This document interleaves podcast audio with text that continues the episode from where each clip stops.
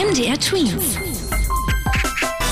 Dein 90 Sekunden Corona-Update. Die Schulklasse in zwei Gruppen teilen. Die einen lernen von zu Hause und die anderen sind im Klassenzimmer. Die Woche darauf wird getauscht. Das ist der Vorschlag des Lehrerverbandes, wie man noch vor den Sommerferien wieder mit der Schule loslegen könnte, ohne dass zu viele Schüler gleichzeitig im Klassenraum sitzen und die Abstände nicht eingehalten werden können. Nach Meinung der Lehrer ist das eine gute Idee, weil damit alle wieder gleich lernen könnten und niemand benachteiligt wird.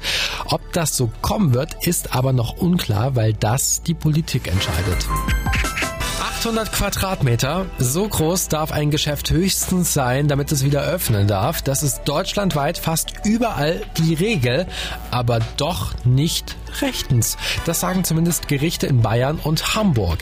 Die sagen auch, noch größere Geschäfte könnten sich darum kümmern, dass die Leute Abstand halten. Ganz allgemein haben die Gerichte gerade wegen Corona viel zu tun, weil sich Menschen, Läden, Restaurants und Firmen durch die Einschränkungen teilweise nicht gerecht behandelt fühlen.